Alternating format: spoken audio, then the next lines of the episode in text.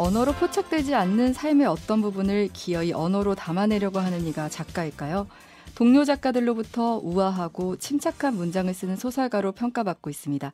그만큼 두터운 독자층을 가진 작가이기도 하죠. 백수린 작가가 첫 장편을 냈습니다.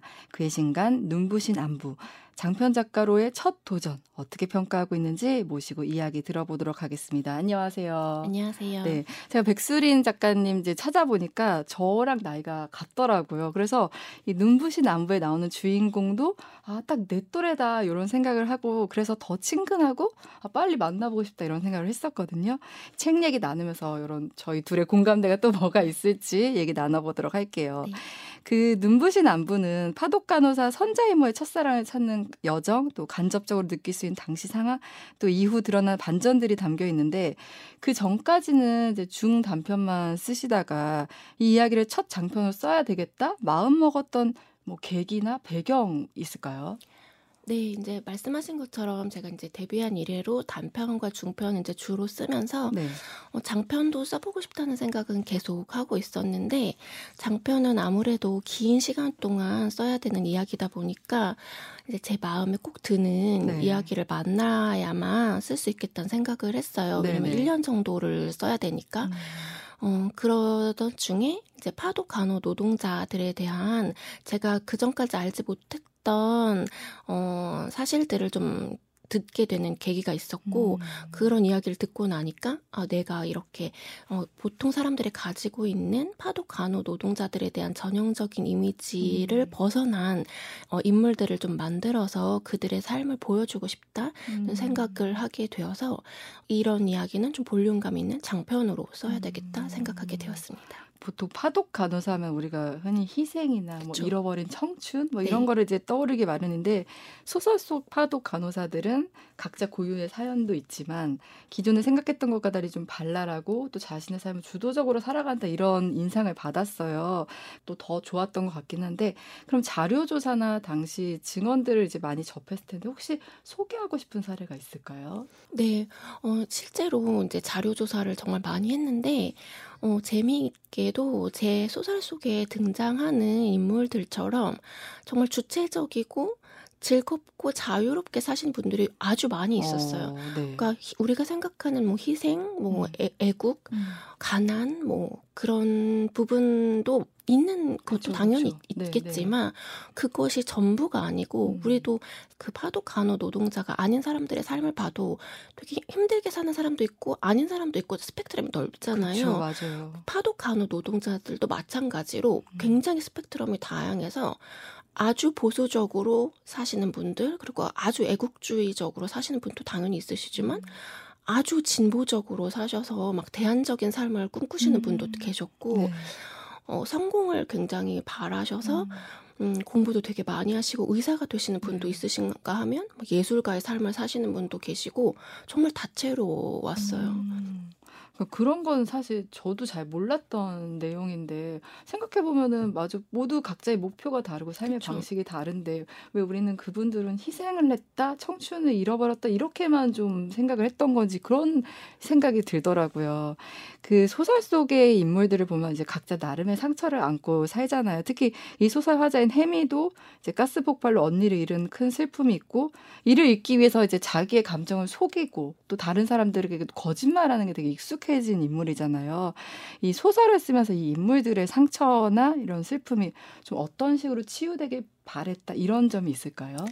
어, 아무래도 제가, 제가 이 소설에서 가장 쓰면서 중점적으로 생각했던 것은 혜미가 말씀하신 것처럼 가스 폭발 사고로 언니를 잃은 어떤 참사 피해자이기 때문에 어, 이, 저는 이 혜미가 이제 소설을 다, 그러니까 소설이 다 진행이 되고 나면 음. 어느 정도 좀 치유가 됐으면 좋겠다고 생각을 했는데 네. 그렇게 참사 피해자가 치유가 되는 여정을 보여주기 위해서는 어, 저는 다른 사람들의 조력이 굉장히 많이 아, 필요하다고 생각했어요. 네. 당사자의 노력도 당연히 중요하겠지만 음.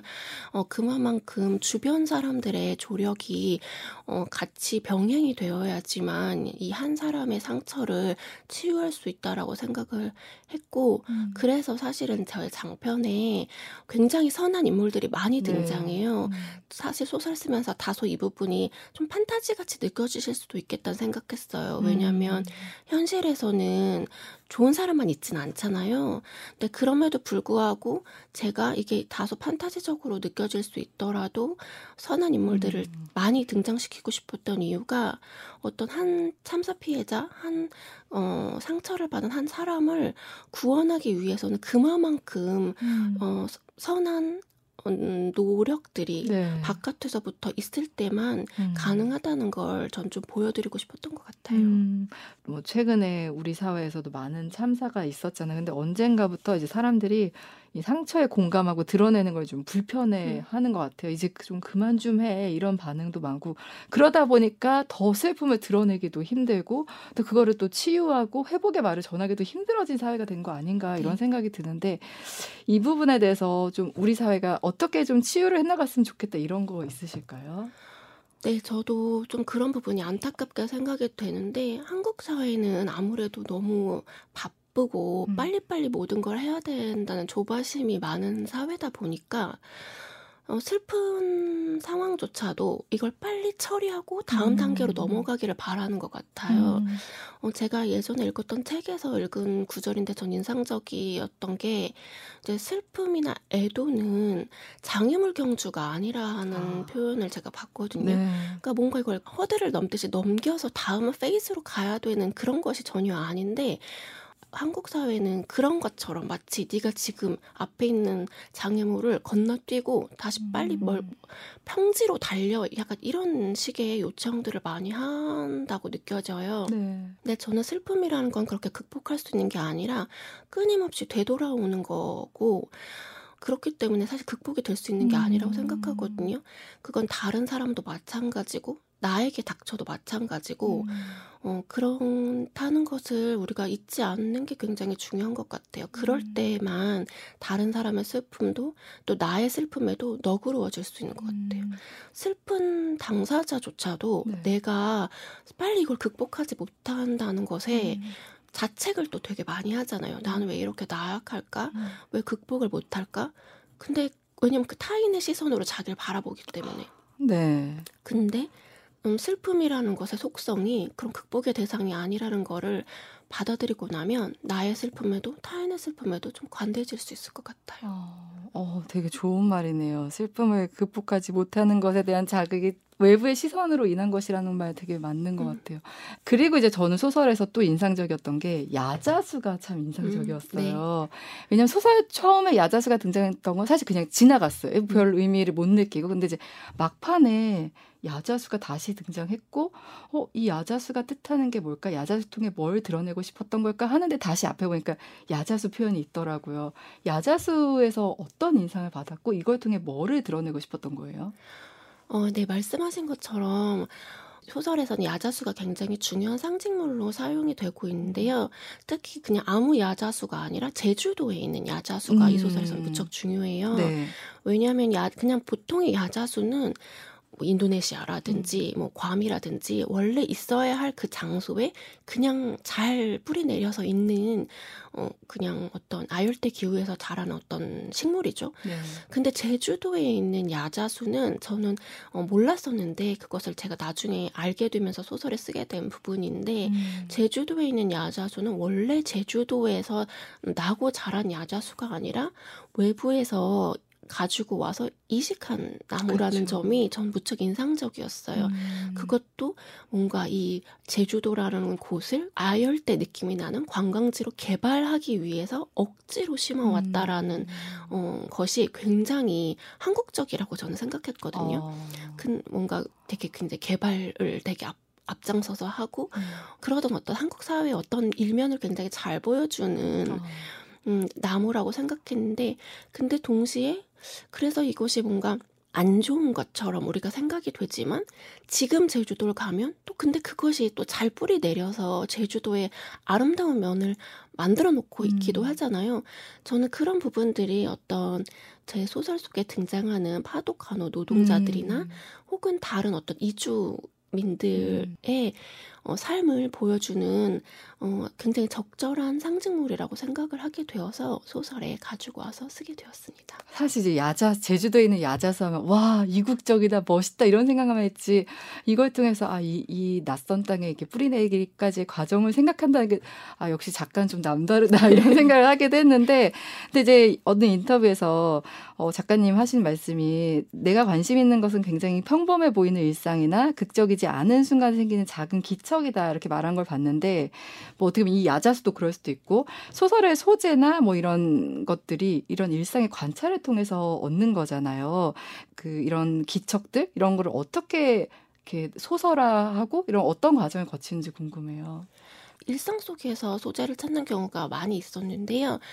어, 어떤 장면을 보거나 어떤 소리를 들었을 때 유난히 마음이 당겨지는 것들이 있어요. 음. 어, 왜 내가 이 장면을 봤는데 이게 눈길이 이렇게 가지? 뭔가 이게 왜 내 마음에 건드려졌지? 어. 약간 이런 것들이 있으면 좀 다 메모를 해놓고 좀 곱씹어 가면서 이 장면이 왜 내 마음을 이렇게 흔들었을까? 음. 왜내 마음을 빼, 내가 내 이 마음을 빼앗겼을까를 곱씹어 보다 보면 보면 어, 제가 평상시에 고민하고 있던 어떤 주제들과 그 장면이 만나는 경우들이 어. 있어요. 그렇게 만나면 이제 이야기를 이제 쓰게 되는 거죠. 그리고 이제 그 중편 얘기를 좀 해볼게요. 친애하고 친애하는 이란 중편에 보면은 할머니를 잃고 진정한 의미의 상실과 애도의 고통을 알았다. 이제 여러 다른 단편에도 이제 할머니의 삶을 애틋하게 엿보는 대목들이 많이 나오는데 실제 작가님에게 할머니는 어떤 존재였는지 궁금하더라고요. 무조건 약간 손녀 편이잖아요. 음. 그러니까 무한한 애정을 주는 존재이면서 동시에 좀 안쓰럽기도 하면서 어. 저희 할머니는 이제 공부도 많이 못하셨. 제가 쓴 소설 중에 햇살탄 캔디란 소설이 있는데 네. 거긴 굉장히 고학력자 할머니가 나오는데 음. 그 할머니와 달리 저희 할머니는 공부도 못하셨고 음. 꿈도 못 펼쳐 보셨고 그런 부분, 들이 많아서 어, 너무 좋으면서도 또 너무 안쓰럽기도 하고 막 이렇게 보통 매스컴에서 보여지는 것처럼 막 희생적이지만은 음. 않고 또 할머니 특유의 욕망 실현을 하기 위해서 막 애쓰시는 그런 부분들도 있으셔서 귀엽기도 하고 어. 네 그런 분이셨어요. 할머니, 엄마, 나 이거에 있어서의 서사도 좀 남다른 것 같은데 그 부분은 어떤 때 이렇게 좀 발견하거나 아 이걸 어떻게 좀 풀어나가겠다 생각하는 게 있어요?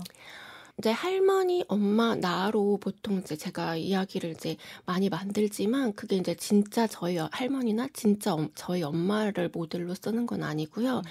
어, 좀 저는 이렇게 다른 세대의 여성들의 아. 이야기를 쓰는 걸 좀 좋아하는 것 같아요. 그래서 그 각각의 세대의 대표격으로 할머니와 엄마와 딸, 요렇게 애를 세팅하는 걸 좀 좋아하는 것 같고, 음. 저보다 앞선 세대의 여성들 그러니까 우리가 흔히 생각할 때 마치 파덕 간호사 얘기할 때도 그렇죠. 얘기 나왔던 것처럼 네. 뭔가 되게 희생적이하고 음. 공부도 못했고 그랬던 것처럼 느껴지는 어떤 여성들 안에 사실은 이런 욕망들이 있었고 어. 이런 주체적인 면들이 있었고 이런 꿈들이 있었다라는 음. 걸 보여주는 작업을 좀 좋아해요. 어. 그래서 그런 인물들을 좀 많이 넣고 있습니다. 그 산문집 다정한 매일매일에 이런 구절이 있는데 우리를 살게 하는 것은 어떤 힘일까? 내게 소설 쓰는 일은 누구인가에게 건넬 투박하지만 향기로운 빵의 반죽을 비준 후 그것이 부풀어 오르기를 기다리는 일과 닮은 것 같다.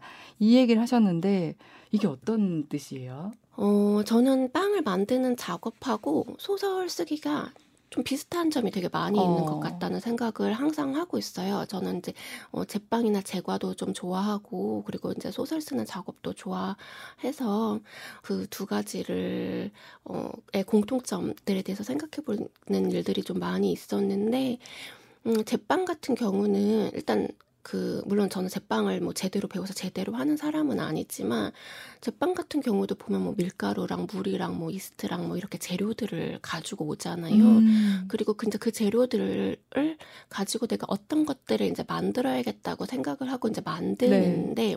그 과정이 굉장히 지난하고 오래 걸리고 노동인 어떤 육체 노동인 어떤 작업을 해서 내가 어떤 되게 향기로운 빵을 만들어야겠다 이렇게 생각을 하고 오븐에 넣는데 어. 결과물을 받았을 어. 때 사실 그것이 정말 향기로운 내가 상상한 그 빵인 경우도 있고 전혀 다른 모양의 뭔가 실패작이 어. 나올 때도 있고 또 때로는 제가 생각한 것보다 더 나은 결과물이 나올 때도 있잖아요. 그런 게 좀 소설 쓰기랑 비슷한 것 같아요.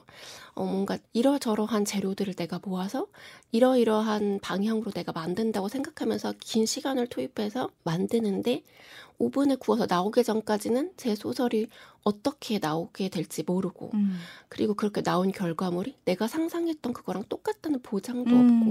없고 어 근데 그럼에도 불구하고 내가 뭔가를 완성했을 때 그것이 괜찮은 완성품이라면 어. 내가 그것을 누군가에게 건네줄 수 있고 근데 그 건네준 그것을 상대가 따뜻하게 온기를 느끼면서 먹을 수 있고 음. 기쁨을 느낄 수 있다라는 점에서 빵과 소설이 저에게 좀 비슷하다 그런 느낌으로 썼던 글입니다. 그 오랜 시간을 거쳐가면서 정리되는 생각의 과정이나 인구의 과정이 있잖아요. 그렇죠. 그런 면에서 좀 비슷하지 않나 이런 생각이 들더라고요. 네, 네, 맞습니다. 네.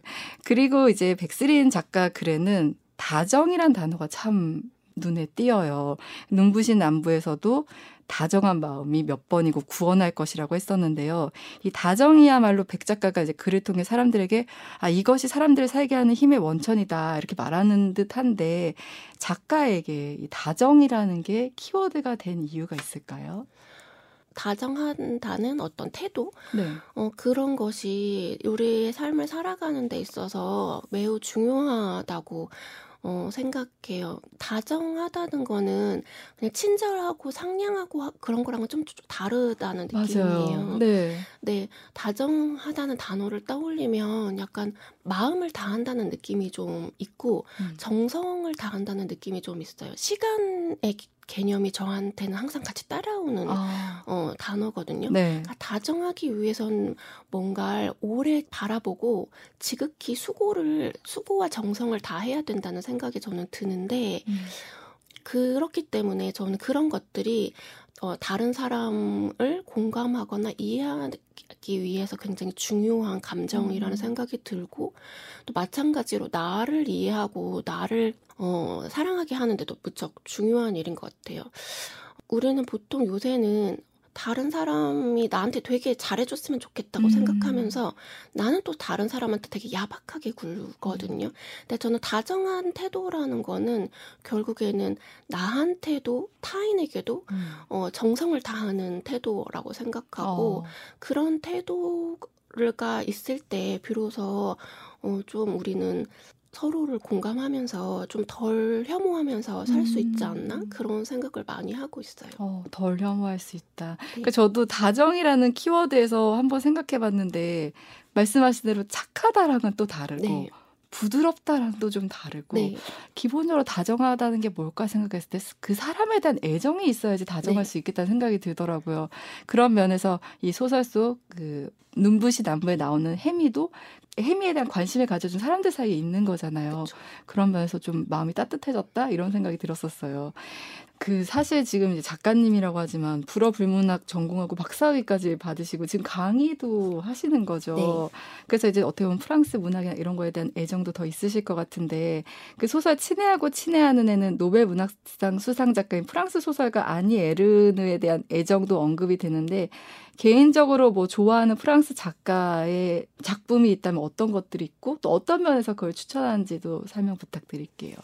마르그리트 듀라스 작가 같은 경우는 제가 소설에서 그리기 좋아하는 어떤 굉장히 감각적인 면들을 어, 듀라스의 작품들을 읽으면서 많이 느낄 수 있어요. 듀라스의 어. 작품에서도 어떤 감각적인 부분들이 많이 드러나거든요. 어. 아마도 저희가 듀라스의 작품들에서 그런 부분들을 좀 비춰서 제 소설 속에서 드러나는 것 같고 또 아니에르노 같은 경우는 저랑 소설 쓰는 스타일은 많이 다르긴 하지만 어, 자기 자신의 삶을 아주 집요하게 들여다보면서 어, 해부하고 그 자기의 어떤 치부까지도 직시하는 그런 담대한 용기 그런 것들을 무척 제가 좋아하기 때문에 그런 부분에서도 제가 자극을 많이 받고 어. 애정하는 작가입니다. 작가님 겉들어 봤을 때는 되게 여리여리하고 목소리도 이렇게 나근다고 하고 한데 여름을 좋아하신다는 거나 담대한 용기 이런 거에 자극을 받는다는 거 봤을 때 안에 뭔가 이렇게 뜨거운 것이 네, 네, 있으신 것 같아요. 아,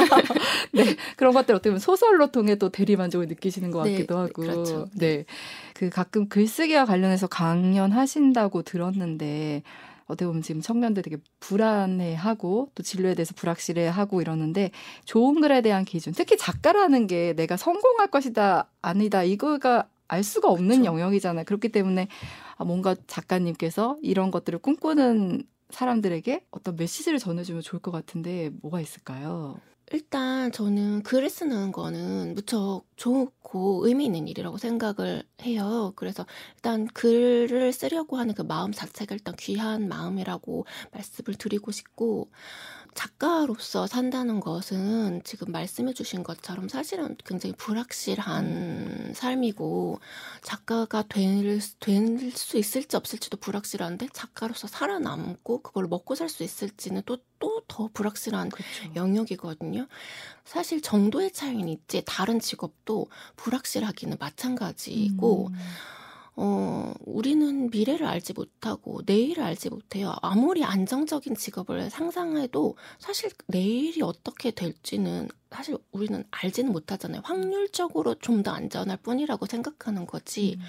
어, 그러니까 만약에 쓰고 싶은 마음이 너무 강하다고 한다면 그 미래의 확실과 불확실 때문에 꿈을 포기하지는 마시고 지금 당장 할 수 있는 것, 글을 한 편 쓴다거나 음. 책을 한 권 읽는다거나 하는 뭔가 구체적인 일을 하면서 어, 매일매일을 좀 지내다 보면 어, 조금 꿈에 더 가까워질 수 있다 음. 그렇게 말씀드리고 싶어요. 작가님 노하우 중에 하나가 주변 얘기들을 되게 새겨 듣는다고 그 부분도 좀 설명 부탁드릴게요. 그 작, 작가가 된, 된다는 것, 그리고 특히 소설가가 된다는 것은 어, 다른 사람의 삶에 관심을 많이 기울이는 일이거든요. 어, 그래서 주변에서 벌어지는 일들에 약간 오감을 열어놓고 오. 있을 필요가 있어요. 네네. 어, 그래서 남이 하는 얘기들을 잘 듣다가 뭔가 얘기거리가 있으면 탁 이렇게 잡아챈다거나 음. 아니면 어, 주변에서도 어, 뭔가 내가 그냥 땅만 계속 바라보고 걷는 게 아니라 어, 길거리를 이렇게 바라보면서 어, 저 새는 왜 저렇게 날아갈까? 저 어. 나무는 왜 하필이면 저렇게 움직일까? 이런 것들에 질문을 많이 던지다 보면 어, 소설을 쓸 수 있는 거리들을 좀 많이 만나는 것 같아요. 그래서 음. 약간 어린 아이가 말을 처음 배울 때 막 엄마 저거 왜 그래 왜 그래 막 이렇게 하는 것처럼 그런 식의 호기심을 많이 갖고 있는 게 글 쓰는데 좀 도움이 많이 되는 것 같아요. 어, 그러니까 지금 얘기를 들으면서 어, 되게 남다른 관심을 갖고 사물을 바라봐야겠다 이런 생각이 드는 거예요. 저희 지금 앞에 막 컵이 있으면 이 컵에 대해서도 애정을 갖고 바라보면 또 다른 얘기가 나올 수 있겠다 이런 생각도 들고 그래서 어, 저도 오늘부터 뭔가 일상의 사물들을 좀 눈여겨봐야겠다 이런 생각이 들었습니다. 네, 혹시 마지막으로 하실 말씀 더 있으실까요? 네, 해가 바뀌고 그리고 이제 또 새로운 삶이 펼쳐지게 되었는데요. 그 날씨도 많이 춥고 그러 이럴 때 여러분들이 독서 를 하시면 어, 좋을 것 같다는 생각이 들어요. 어, 저 그 제 작품도 그렇지만 또 많은 다른 책들도 요새 많이 나와 있으니까 음. 이런 때 어, 독서를 하시면서 매 여러분들의 매일매일의 삶 속에서 다정함을 발견해 내셨으면 좋겠다는 생각이 들고 그렇게 다정함을 발견해 나가고 다른 사람들을 다정하게 대하는 어, 매일매일을 사실 때 여러분들의 삶이 누군가에게 눈부신 안부가 되었으면 좋겠습니다.